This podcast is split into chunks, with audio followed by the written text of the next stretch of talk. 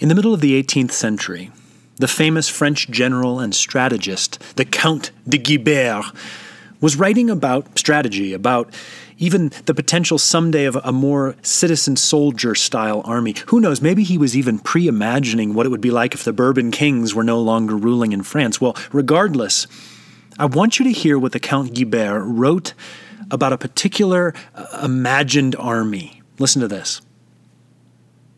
But suppose there should arise in Europe a people endowed with energy, with genius, with resources, with government. A people which combined the virtues of austerity with a national militia, and which added to them a fixed plan of aggrandizement, which never lost sight of this system, which, as it would know how to make war at small cost and subsist on its victories, would not be compelled by calculations of finance to lay down its arms. We should see that people subdue its neighbors and upset our feeble constitutions as the north wind bends the slender reed. Fairly poetic language for a general. Well, I want to fast forward a bit. I said that was the beginning, or sorry, pardon me, the middle of the 18th century. Well, now I want us to be at the beginning of the 19th. And if you know anything about Napoleon Bonaparte, I bet you've seen that famous painting of him rearing up on his horse as he prepares to cross the Alps into northern Italy. Well, truth be told, he actually rode something more like a mule over the Alps, but lo and behold, he made it now as the first consul of the French people into a battle with the Austrians. We're in the middle of 1800 now. And if you know anything about the famous Battle of Marengo, then you might know that it began with some great French kind of valiance, very excited, very powerful approach. And yet, next thing you know, the Austrians have actually done something fairly interesting. They've made a move that surprised Napoleon and actually had him on the ropes. So, what did he do? He sent off for one of his uh, most trusted generals, Desaix.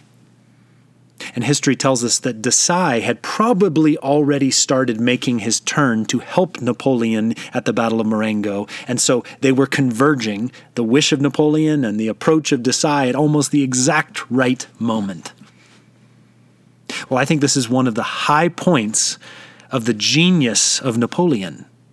But to look back at Guibert's words, I mean, Napoleon had taught the French people that they did have energy that he himself had a certain genius of leadership, and he had brought this sense as the first consul of a strong government. He had taught them to have pride again.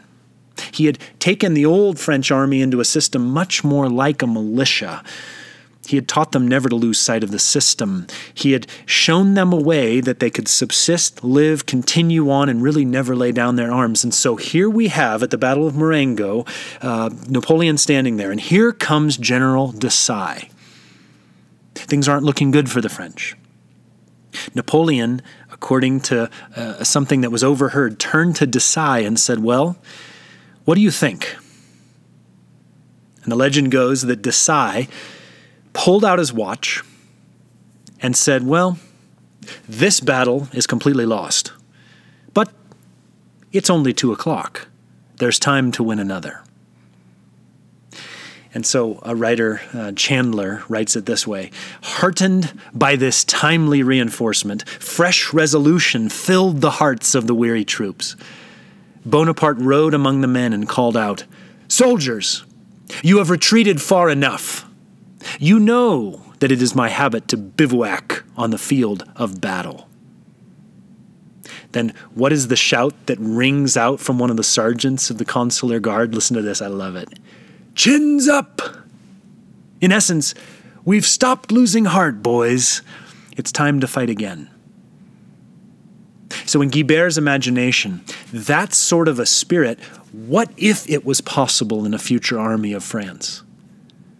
Well, in the year 1800, we get to see it in reality with the overwhelming final victory at Marengo.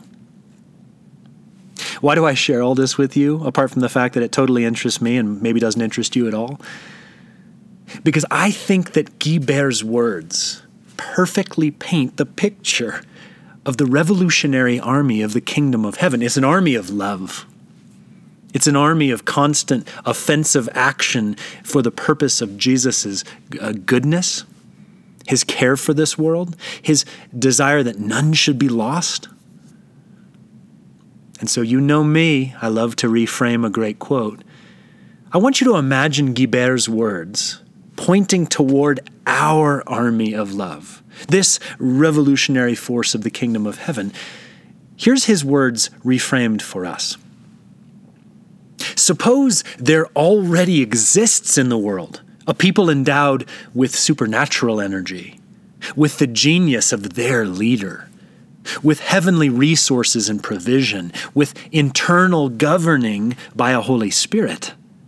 A people which combines the virtues of self forgetfulness with a universal sense of their combined strength, and which added to all that a fixed vision upon the hereafter.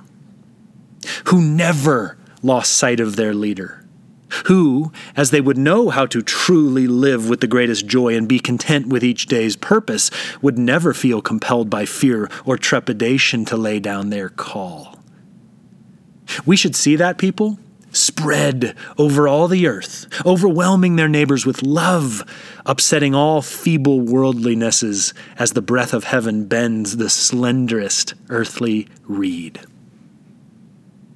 Friends, that's a picture of what is actually uh, the call for us today. To have each of our individual hearts so focused on the face of our leader, our victorious kingdom general, that we have that same kind of chuckle on our lips that Napoleon had as he rode out in front of his men. He put heart into them, which then began to drive fear into the enemy ranks. So, wherever you are today, whatever day of the week you happen to be listening to this podcast, I want you to imagine Jesus walking into the midst of your day. A little bit of that Bonaparte swagger as he says to us, My brothers and sisters, I have already conquered the world. You know that it is my habit to relive my life in you every single day of your life. My friends, I'll say it to you today chins up. You are living out the march of the triumph of Jesus. Wherever this day takes you, I pray you will go with a spirit of victory, remembering that the, revolutionary army of which you are a part exists. It's called the body of Christ, and it is everlastingly empowered by the Holy Spirit of Jesus. Let's march out. Thanks for listening.